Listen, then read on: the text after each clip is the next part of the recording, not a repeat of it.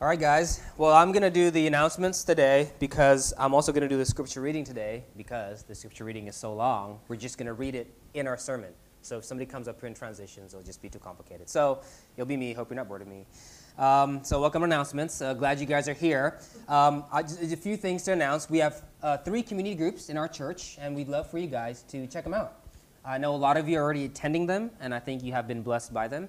Um, but if you have not yet been a part of a community group and want to join one, um, please sign up up front. There's a connect card. Just leave your name and contact details of how for us to contact you and just check that you're interested in, in being a part of a community group. And we believe community groups because, as good as Sunday morning sermons are, we still need each other to minister the gospel to each other. Um, uh, in the Bible, there's so many verses, maybe over 50, I think, in the New Testament, that talks about one anothering, that talks about we're all supposed to minister to each other, not just uh, the pastor or the, or the ministry, a minister up front on Sunday mornings. All right, so please, uh, uh, if you want to join a, a, community group, fill out a Connect card. There's three of them. Let me just ex- quickly describe where. There's one in Intercon, Puri Indah, and that starts at 7.30. You'll be contacted with where exactly in that neighborhood they'll meet on that Tuesday. Um, because they kind of rotate houses in that in, in Intercon uh, um, um, every Tuesday at 7:30 p.m. The second one is every Tuesday at 7 p.m. at Menteng. Okay, um, uh, we'll give you the exact details of the address. Just fill out the information again. But that's at Menteng at 7 p.m. And there's another one that meets every other week, which is specifically for married couples. Um, if you're here married and want to be part of a married couple group, uh, please join us. We'd love to have you. And we meet at Botanica Apartment at Simpruk. Um, Tuesday nights, but it's every other Tuesday, and we also meet at 7 p.m. So let us know. Uh, we'd love to have you with us. The last one, the second uh, announcement, is membership class. Uh, we have it today. If you guys are signed up, I think there's 10 people that already signed up. Please stay behind, and then we'll um, explain to you what the church is all about. All right, so it's going to be an hour and 15 minutes, maybe an hour. Lunch will be provided. I think it's Yoshinoya, I'm not sure. Um, but I love Yoshinoya, so just stay for that if you want. But we have enough for 10 people, and we bought some extra because some of you might want to check out the church without necessarily committing to it yet, and that's fine. Uh, just come and check out. We, we, we, provided some extra food for you guys um, just, just to come and, and, and see what it's all about. But for you who have signed up, uh, please stay behind after church, and we'll go through um, the church's vision and mission and, and get to know us and all that kind of stuff. Um, it'll be three sessions one today, one next week, and uh, the third one the, the following week. So this Sunday, next Sunday, and the Sunday after. Okay? It'll be after church, lunch will be provided. Please stay, hang out, and check out the church as we um, tell you and as you get to know us a little more. All right, so guys, we're going to jump straight into the sermon because the passage, as you can see in your liturgies, are so long, right? And I don't want to just make you listen to somebody read it out loud for like 10 hours. So I'm just going to break them out, okay, and as we go through the sermon um, in each point as we uh, deliver the sermon. All right. This week, our sermon is taken from Exodus chapter 32. That was weird. 32. Sorry, I had water in my mouth. Exodus chapter 32, verse 1 to 14. Okay? And we're going to take a break from our main Galatian series. We've been doing this series of Galatians where we, where we um, talk about the whole book from chapter 1 to chapter 6, so you can see the context of the book of Galatians in its original intended context, so we can get the proper meaning out of it. We, we're going to take a break from that this week, and we're going to do a sermon from our Doctrine for the Heart series. That's our second series we're doing, where we pick out certain passages in the Bible that talk about certain doctrines or certain concepts um, and preach it in such a way that helps us see all of the Word of God is for all Christians. That there's no such thing as these doctrines that are so complicated and academic, it's just for the theologian, it's just for the pastor, it's just for the seminary student. No. God gave us His whole Word for all of us, and we hopefully would want to make you fall in deeper love with God's Word and talk about some of these doctrines that may not, you may not be familiar with. But today, the doctrine, or maybe the concept is better said, the doctrine or concept we're going to talk about is maybe one that you're already familiar with. The doctrine we're going to talk about, or the concept we're going to talk about, is the doctrine of idolatry. Idolatry, as we've said throughout this whole worship service this morning, is anything that we worship and replace as God in our lives. Idolatry is anything that we worship more and replace as God in our lives. It's what God prohibits us from doing. It's what God tells us to not do in His first two commandments. Okay, Exodus chapter 20, verse 3. You shall have no other gods before me. Don't have other gods before me. You shall not make for yourself a carved image or any likeness of anything that is in heaven above. You shall not bow down to them or serve them, for I, the Lord your God, am a jealous God. You are not to have any other gods. I am the only true God. And there's many passages that talk about idolatry. There's many verses we can go through in the Bible, but specifically this Sunday, we're going to talk on Exodus chapter 32, verse 1 to 14, which is where our sermon will be from. And having this category of idolatry, as we've mentioned before, will help us think about sin in a much deeper way and help us fight against sin in a much more effective way. It's helpful because it tells us that sin is not primarily an external act of disobedience. It includes external acts of disobedience, but ultimately the root of sin is found in the heart. It's found in not doing the wrong thing, but worshiping the wrong being. That's where sin comes out of. Okay, so um, for you who have heard of the category or doctrine of idols before, um, I hope this can aid you further in your battle in sin and be reminded of um, um, our tendencies towards idolatry and towards false worship so that we may increasingly love and grow in trust in Him, the true God. For you who maybe have never really heard about this concept of idolatry, if this is the first time you've heard about it, um, I hope, again, this will aid you in your battle against indwelling sin, that you would grow in trust in God. And my hope for all, whether you've been introduced to this concept before, whether this is the first time you've heard about it, that we'd all fall in deeper love to Jesus, with Jesus, and that we would see Christ and his love for his people, even in the midst of our idolatrous hearts. All right, so I'll read the passage as we go along in our sermon today, but let me point out three things from our passage today. We're going to talk about three points, okay? The first one is our idolatry and self protection. The second one is God's wrath and our corruption. The third one is our mediator and only hope. Our idolatry and self protection, God's wrath and our corruption, our mediator and only hope. Let's pray before we go into our first point. Lord, the secrets in our heart, the darkness of it, is so dim that it's often really difficult to identify things we worship and love more than you. Lord, as we talk about this, uh, uh, as, we, as, we, talk about your word today and learn from it, um, work in our hearts, humble us, give us the disposition, give us the attitude of, of humility, of learning, of wanting to be changed, and let us not fight against maybe some of the indwelling idols, the indwelling sins that you may reveal in our hearts as we explore this concept deeper. Thank you for who you are, and thank you for Christ, who can now, who, who through we can now um, worship and come to you boldly, confidently, uh, because you have forgiven us for all our idolatrousness. In Jesus' name we pray. Amen. All right. First point our idolatry and self protection. All of us here today, you and I, like the Israelites back in the Old Testament, worship false gods. We all have idols because they, like us, have the wrong understanding of the purpose of life. We all have the wrong understanding of the purpose of life. We think that the purpose of life is to maximize pleasure and to minimize pain. We do. We, we often do. We, we go about our lives, we make our goals, we make our plans, we decide to do things and not do things, really, oftentimes, based on those two broad categories. We want to maximize pleasure, we want to minimize pain. And it's not wrong to do that. Often, a lot of times, after a long day of work, you just want to go home. You want to chill. You want to rest. You want to relax. Take a long bath. Have dinner. Watch TV. Just relax. You want to minimize pain. That's okay. It's not wrong. Or maybe when you're trying to put your baby to sleep all night long for six hours and he or she wakes up every hour, the morning of, the next morning, you just want to have a cup of coffee. You want to lay on the couch and you just want to minimize pain, don't we, babe? Um, it's okay to do that. It's not wrong to want to maximize pleasure and minimize pain. What's bad is that we often desire to maximize pleasure and minimize pain more than we desire God. We do so in such a way that we disobey God, we abandon God and what He has told us what we must do because we want to worship other gods that promises more pleasure and less pain.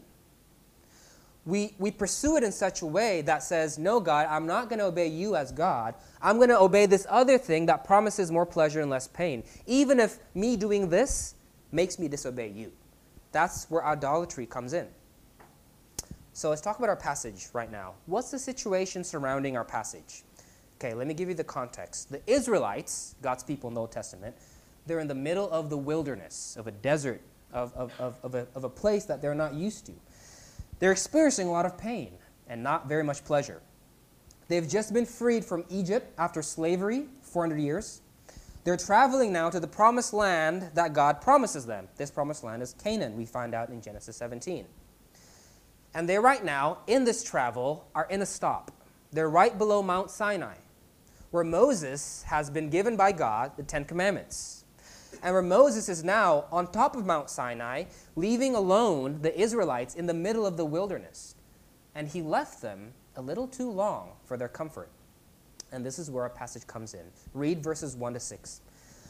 When the people saw that Moses delayed to come down from the mountain, the people gathered themselves together to Aaron, who is second in command, and said to him, Up, make us gods who shall go before us. As for this Moses, the man who brought us up out of the land of Egypt, we don't know what has become of him. So Aaron said to them, Take off the rings of gold that are in the ears of your wives, your sons, and your daughters, and bring them to me. So all the people took off the rings of gold that were in their ears and brought them to Aaron. And he received the gold from their hand and fashioned it with a graving tool and made a golden calf. And they said, These are your gods, O Israel, who brought you up out of the land of Egypt. When Aaron saw this, he built an altar before it. And Aaron made a proclamation and said, Tomorrow shall be a feast of the Lord.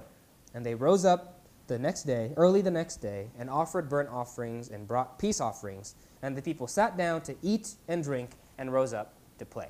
Okay, now imagine, put yourself in the shoes of the Israelites back then. Okay? You, you've just been freed from Egypt, from slavery. You're in the middle of a wilderness by, you've been freed by Moses, and now this Moses that took you out of slavery, that, that brought you into this wilderness, he's gone. He's on top of a mountain, and he's been delayed from coming back. Now, you've been a slave for 400 years, or your people has been a slave for 400 years. This is about three generations, maybe, of slavery. You have no idea how to live out of Egypt. You have no idea how to live in the wilderness. All you've learned from your parents and your grandparents and your great grandparents is how to live as slaves in Egypt. And now you're left alone in the middle of the wilderness. And imagine what you might be feeling at this time anxiety, maybe, worried of the future, maybe. Imagine the concerns and fears that you might have. Are we left here on our own? When is Moses coming back? When are we going to leave Sinai? When are we going to get to Canaan? What about food and water? Our supplies won't last forever, you know. What if other nations attack us? We have no walls around us. We have no army protecting us like we had back in Egypt what's going to happen to us? They're left in this vulnerable wilderness and they begin to think how to minimize pain. Which, again, is not a wrong thing, but they went a little too far, didn't they? They wanted to minimize pain to the point of false worship, of idolatry. Look at verse 1. When the people saw that Moses delayed to come down from the mountain, the people gathered themselves together to Aaron and said to him, because they were worried, because they were scared, because they were anxious, Up, Aaron, make us gods who shall go before us. As for this Moses, the man who brought us out of the land of Egypt, we don't know what has become of him. See, in times of difficulties like this, our idols tend to surface, don't it? Now, important side note, I, I use the word surface and not create because bad situations don't create idols. Our hearts create idols. Our hearts are sinful. It's not the bad situation's mistake, it's our heart's mistake. But the bad situations, the threat of future pain and suffering, often brings about the idols that are already in there, just like it did with the Israelites. Why do tough situations bring about idols and false gods that's been in our hearts? Because, like the Israelites, we mistakenly think that the goal of life is to maximize pleasure and minimize pain. So, whatever God can offer that in this particular moment, we're going to worship that God. Of course we would, if that is the goal of life. And that's why the Israelites built this idol to minimize their pain, to maximize their pleasure. How do we know that? Because of the specific type of idol that they made. Look at verse 3 to 4. So all the people took off the rings of gold that were in their ears and brought them to Aaron. And he received the gold from their hand and fashioned it with a graving tool and made a golden calf. Now, a golden calf is a false god that the Egyptians worshipped. Now, I don't know if they were forced to worship this golden calf when they were slaves back in Egypt. I don't know if they just maybe saw the Egyptians worshiping it. But either way, they associated this golden calf with the comforts and the life they had back in Egypt. I'm worried, I'm scared, I'm anxious, I'm in the wilderness of life. Let me go back to the comforts of my old life, even if it puts me back, back in slavery. The golden calf reminded them of Egypt. When they were slaves, yes, but at least they had immediate food and water. They were slaves, yes, but at least they had a wall and an army protecting them. They were slaves, yes, but at least they had shelter from the threats of wilderness. The golden calf reminded them of all the comforts they had in Egypt, the pains that they could be soothed from in this wilderness. Now, this isn't the only time that the Israelites wanted to go back to Egypt. If you think about the Exodus story, you remember that before the Red Sea, when, um, uh, when the army of Pharaoh was attacking them and the Red Sea was before them and they're confused, they don't know what to go. Remember what they said to Moses? Why did you take us out of Egypt? Why, why, why did you leave us here to die? Might as well have just been a slave forever in Egypt. And another time in Exodus, when they're walking and they didn't have enough food, um, they complained to God and said, Did you bring us all the way out here so we can starve to death? Why did you take us out of Egypt? Bring us back to Egypt. I don't care if we were slaves. At least we had immediate comforts and soothings of pain. Now, this time, they didn't ask to go back to Egypt, but they created a God that they worshiped in Egypt, even though that would abandon God and it would enslave them back into slavery. They wanted to do that for quick fixes. Now, um, um, to this God, just like to any God really, the Israelites offered sacrifices. Look at verse 6. And they rose up early the next day and offered burnt offerings and brought peace offerings. Now, this is what we do when we worship false gods or anything, really. We sacrifice to Him. And I think this helps us identify the idols that we may have here in our own lives as we are confronted with the wilderness in our lives. Right? We worship them, we rely on them to soothe our pains and our sufferings, and we sacrifice to them. A lot of us here may say, Not me, I don't, I don't worship a false golden calf in my house. I didn't fashion one with my own hands, and I don't worship idols, right? But don't we have our own versions of idols? Don't we worship and sacrifice to false gods to escape pain, even if it causes disobedience to God? Have we ever fell into worshiping the false god of money? That often says, Sacrifice to me, lie, cheat. Lay down your integrity and honor on my sacrificial altar. Then, then I'll protect you from the wilderness of financial insecurity. Have we not often worshiped the false God of success and fame that often says, Sacrifice to me, keep working, keep working, lay down your health and your spiritual disciplines on my sacrificial altar. Then then you'll have success in your career. Then I'll protect you from the wilderness of insignificance. Are we not often tempted to worship the false God of companionship that says, Sacrifice to me, compromise, lay down your godly convictions on my sacrificial altar? Then, then I'll protect you from the wilderness of loneliness. Or if we're married, have we ever considered to obey the false God of freedom and autonomy? That says, Sacrifice to me. Lay down your spouse and your children on my altar. Go, do your thing. Then, then I'll protect you from the wilderness of boredom and dullness. Do we not have our own versions of wilderness in our lives? Do we not have our version of false gods that we worship and sacrifice to, even if it makes us disobedient to the true God? And if we think the purpose of life is to avoid pain and maximize pleasure, then sure, do that. Undermine God's rightful place as Lord. Eat, drink, be merry, Solomon says. Worship and sacrifice to whatever thing promises more pleasure and less pain for that immediate moment. Why worship God and His commandments? That makes life harder, anyways. Worship money instead. Worship career instead. Or people's approval. Or comfort. Or body image. Or power. That's a good one. You can do a lot with power. Worship that instead of God. We, like the Israelites, often disobey God because our hearts love and worship other things more than the true God, and that is brought out often in times of difficulty. And when we do this, our passage says two things happen, which brings us to our second point God's wrath and our corruption. When we worship false idols, when we worship false gods, the Bible says God becomes very jealous. We often forget and don't view God as an emotional being, do we? But the Bible actually describes God as full of emotions. He is loving, merciful, patient, can experience displeasure, can become angry. He is not some detached, emotionless ruler up in the sky looking down on his creatures. He's described in the Bible as Lord, as Father. Those are very intimate descriptions, as a husband, even, to his bride, the church. These are all human relationships God uses to describe himself to us as he longs to relate with us, to be emotionally attached to us. And this God, who longs for us, who desires to be known by us, who wants to be worshiped by us, gets jealous and gets angry when we disobey him, when we give our love and our worship to other gods. Now, when we hear God as being a jealous God, that often kind of turns us off from God, doesn't it? Because it kind of makes God sound a little bit narcissistic. It makes God sound a little bit needy.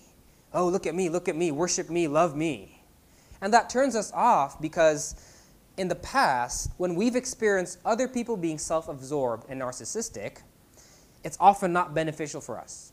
When other people are self absorbed and narcissistic, and other people say, Look at me, look at me, look at me, it's often harmful to us. And we don't want a self absorbed narcissistic God, do we? But let's just let me explain this before we read our, our second, sec- uh, second section of the passage. For our God to be self absorbed is actually a different case. For God to be self absorbed, it's actually beneficial for us. This is what I mean. When somebody is so obsessed with themselves, it takes away from their ability to love others. But when God is self obsessed self-obsessed with himself, it actually is most loving for others. Why? Because God's presence in Psalm 16:11 is the source of joy. You make known to me the path of life. In your presence there is fullness of joy. At your right hand are pleasures evermore. God is a source of comfort. Blessed be the God and Father of our Lord Jesus Christ, the Father of mercies and God of all comfort. God is a source of rest. And he said, My presence will go with you, and I will give you rest. Now, think about it. If God is a source of joy, rest, peace, comfort, love, and this God tells you, look at me, look at me, worship me, love me above all things. What he's doing is best for you, is best for me, because then we'll be more attached to the source of comfort, to the source of joy, to the source of love, to the source of rest. For God to be self absorbed is loving for us, because he is the source of all of these things. It is loving for God to say, Look at me, just as it is loving for the sun to ask the plant, to focus upon its rays.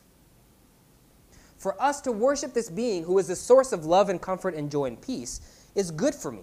Look, if you go home tonight and all of a sudden uh, you found that I've sneaked into your house earlier today and I've placed pictures of my face all over your house, everywhere, just going everywhere. Okay, you go to the living room and you're like, there's Tazar. You go to your ba- bedroom and you're like, what's he doing there? You go to the bathroom and I'm there, right?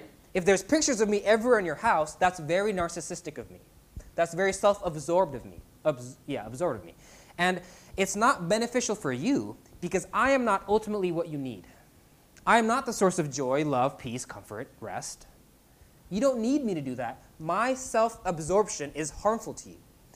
But because God is the source of love, joy, peace, rest, and comfort, His self absorption is good for you because it's what you need for him to actually tell you to focus on something else would be unloving for him because then he'd be robbing you of the joys and comforts and rest and peace that he can offer.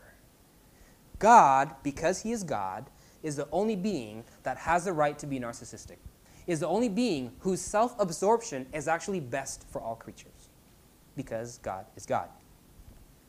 Now, this is why the first question of the Westminster Larger Catechism, the document we read earlier, is this. Question number one. The very first question should be pretty important, right?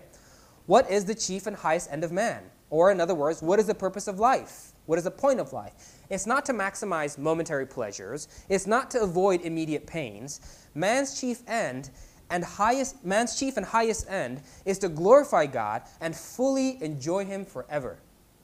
To give him glory which brings us joy. Because God is God, it is in God's rightful place to receive all glory, and it is in man's best interest to give God all glory. Because God is God, it is in God's rightful place to receive all glory, and it is in man's best interest to give God all glory, because he is the source of joy, comfort, love, and peace. Here's the equation this is the purpose of life God's glory, which is our well being the purpose of life is, God, is God's glory, which is our joy. That's the point of life. Not to find instant relief from pain that will go away after and, and, um, come back in a few days, weeks, months at best. It's not to find instant yet temporary maximization of pleasure. That's not the point of life. That will only lead to idolatry. Our passage, when we're going to read the second uh, paragraph later, says that it actually corrupts us. Why? Because it's stealing from us it's, it's de- we're depriving ourselves from the source of joy and comfort and peace we could have in God. This is why, when we pull away from God, when we worship other things, it angers God. It invokes His holy wrath because God is a jealous God. He's jealous for His own glory and for our well being. He doesn't want us to worship other things. That's not what's best for us. God is a jealous God. Now, look at the second paragraph of our passage, verses 7 to 10, in light of what we just talked about. This is after the Israelites uh, made this false god and worshipped it. And the Lord said to Moses, Go down, for your people, whom you brought out of the land of Egypt, have corrupted themselves. They have turned aside quickly out of the way that I commanded them. They have made for themselves a golden calf, and have worshipped it, and sacrificed to it, and said, These are your gods, O Israel, who brought you up out of the land of Egypt. And the Lord said to Moses, I have seen this people, and behold, it is a stiff necked people.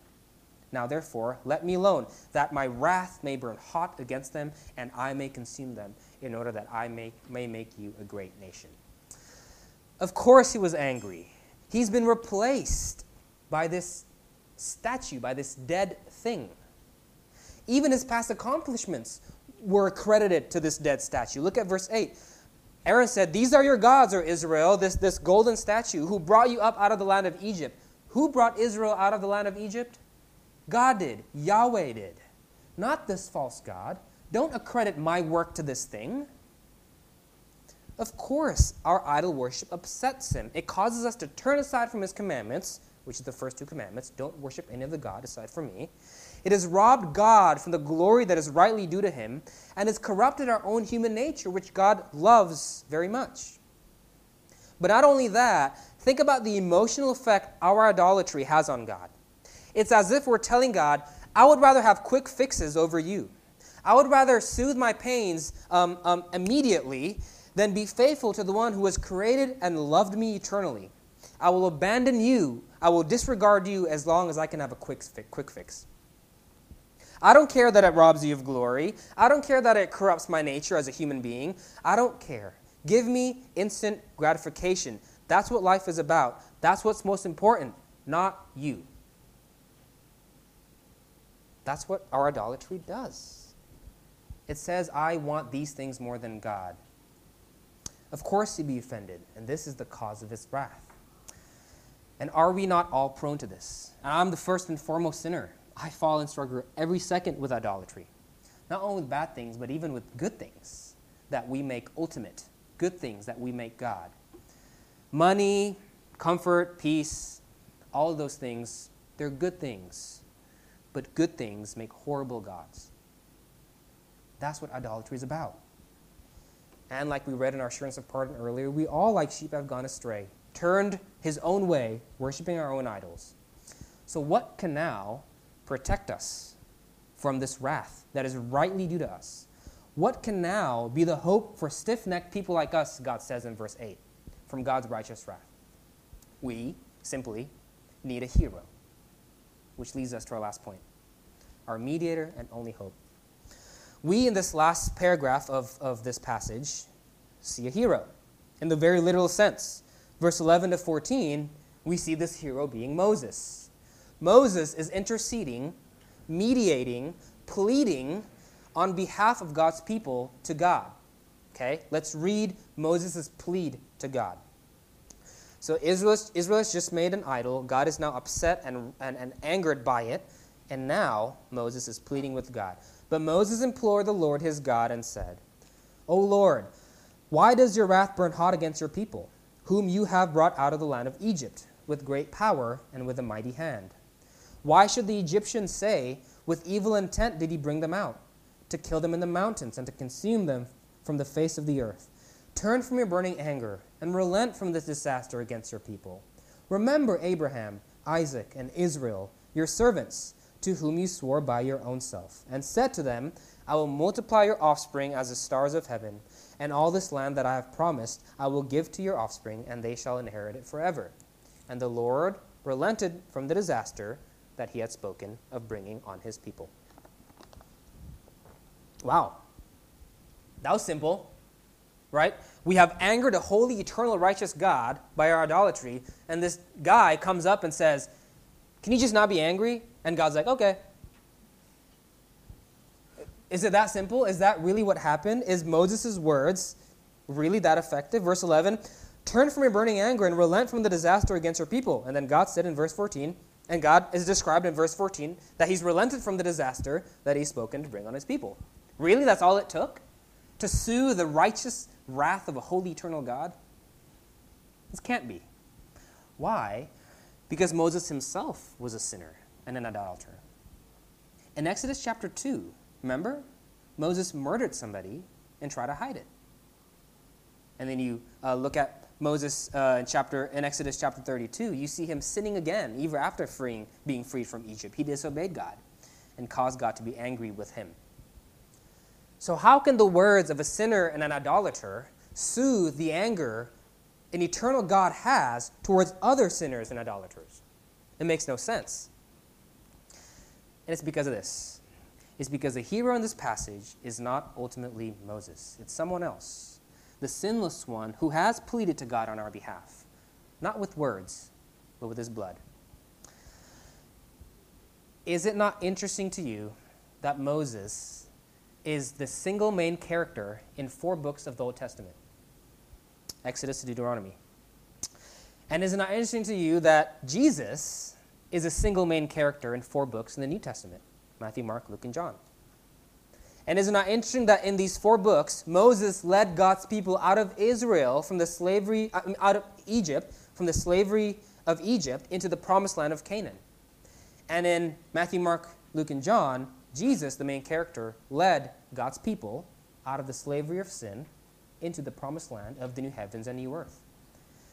Isn't it interesting to you that in Exodus chapter 2, Moses was born during a time of an evil Pharaoh who decreed the death of all male children because he was afraid of losing power? And also in Matthew chapter 2, records the birth of Jesus, who was born under the evil king of Herod, who decreed the death of all male children because he was afraid of losing power? And is it not interesting that Moses' parents miraculously escaped this death? Or Moses' parents um, um, um, uh, strayed Moses away and, and, and made Moses escape this impending death. And also how Jesus' parents miraculously uh, heard God and ran away from Herod. What is Moses about? What is the whole point of Moses? See, the story isn't saying that Moses' heroic mediation, his, his words somehow were so beautiful that it soothed God's wrath. No. The whole point of this passage is to point to Jesus. He's our true mediator. Also, look at verse 13. Moses said, Remember Abraham, Isaac, and Israel, your servants, to whom you swore by yourself and said to them, I will multiply your offsprings. Remember Abraham Isaac, and Israel. God relented from his wrath because he remembered Abraham, Isaac, and Israel. And it's not like God forgot and Moses reminded him, and God's like, oh, yeah, I promised them a long time ago, so let me keep well in that. No, that's not what happened. God is God, He remembers all things. But it's because to, it's to tell us that the story of Abraham and Isaac was all about Jesus. Do you not remember when Isaac was brought up to a mountain and is about to be sacrificed by Abraham? And right before his death, God said, Stop. Kill instead the sacrificial animal. What do you think that was about? And how about Israel? How does Israel point to, point to, Jesus? Earlier we mentioned that Jesus escaped the evil King Herod and his parents ran away somewhere, right, to escape this death. Where did God tell him to run? Where did God tell Joseph and Mary to run? To Egypt. Why? Because Matthew chapter 2 verse 15 says this. This, God told them to go to Egypt to fulfill what the Lord has spoken by the prophet. Out of Egypt I called my son. Who came out of Egypt? Israel. Who came out of Egypt? Jesus. God relented from his wrath, not because of Moses' pretty words. God relented of his wrath because of Jesus. And this is what Luke records in chapter 24 when Jesus met his disciples and told them, beginning with Moses and all the prophets, he, Jesus, interpreted to them in all of Scripture the things concerning himself. Moses and all the prophets in the Old Testament was all about Jesus. God did not turn from his anger because Moses convinced him. God turned his wrath away from us because it was turned towards Jesus. Because when he was crucified, the full wrath of God was upon him. God relented his disastrous wrath due to our idolatry, due to our false worship, because he released the full force of it, the full force of it upon Jesus himself who was crushed for our sins. See, unlike us, who so quickly abandon God and worship idols to minimize our pain, God plunged himself into the worst pain possible for us. Unlike us who so quickly pursue instant gratification and momentary pleasures at the expense of treasuring God, God treasures us. And he gave up his own pleasures, willingly suffered the agonies of the cross. Someone I know in the U.S. told a story um, to me about a bird nest that he found um, in his front yard of the house. Um, his bird randomly made a nest at one of the trees in his front yard. And he was delighted for it because birds, as long as they don't sing at 5 a.m. in the morning, can be beautiful things, right? But a few weeks later, there was a hail rain in that area. Hail is when the rain becomes so cold, or temperature so cold that the, that the rain freezes and becomes ice before it actually falls on the ground. And hail can be really bad. It can destroy car windows, it can destroy shops, even break your own house windows. It can be really bad sometimes. And it hailed one day, a few weeks later. And after it hailed, my friend came out of the house to check the damage that it's done. Right? How has it damaged my car? How is my roof or my house messed up because of this? And as he was in his front yard looking at the damage that it's done, he remembered of this bird nest. He go, oh my gosh, I remember that the bird just made a nest there. Let me, let me just check out the bird, see what's going on with him or her. He went there and thought that the bird's probably gone, flew away, right? But no. The bird that made a nest was still there. It was actually dead on its nest with its wings spread like that. And it's kind of peculiar because my friend was like, why would the bird not just simply fly away? Why would the bird stay in its nest? during this hail. And um, as he removed the bird out of the nest, he found baby birds under the nest. And he just found out that this mother bird just gave birth to hatchlings, a few baby birds under his nest, in the nest. And he realized that the mother bird didn't fly because he wanted to protect its children.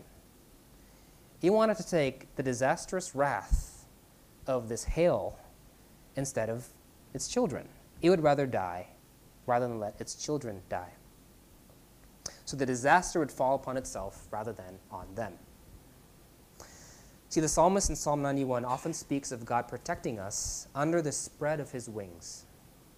Is this not the portrayal of Jesus, who spread his arms on that cross and took upon the disaster of God's wrath because of our idolatry, that rightly due to us, upon himself, so that we may not experience it?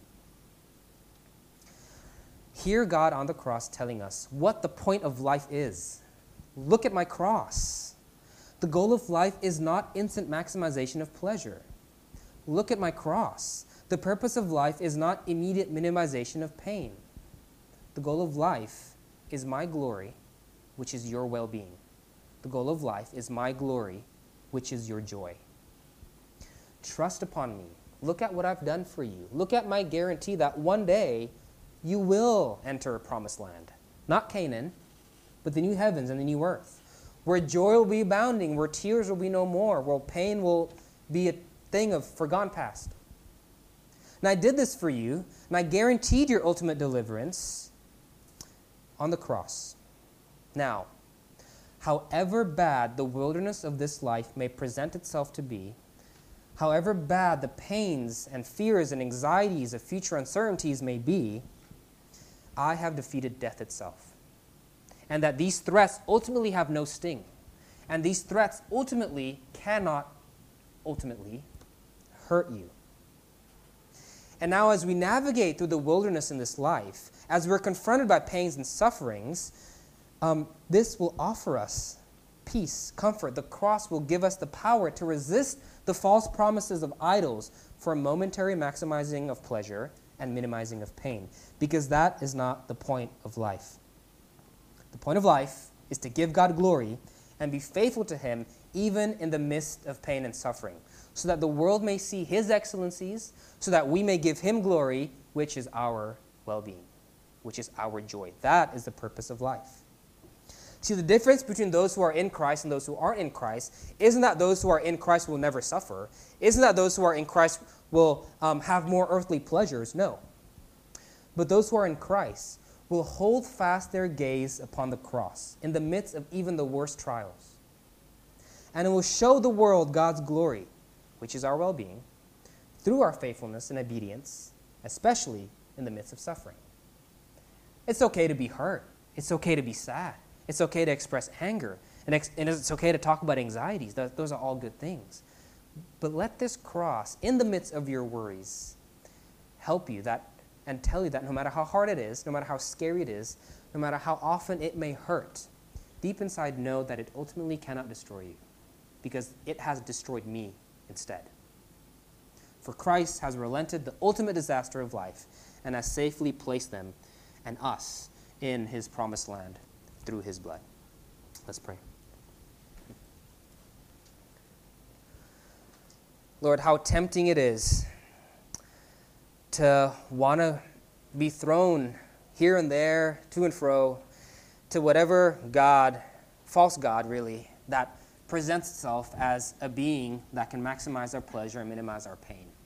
How easy it is to worship and obey that thing more than the true God. How easy it is to believe that the point of life is to maximize pleasure and minimize pain.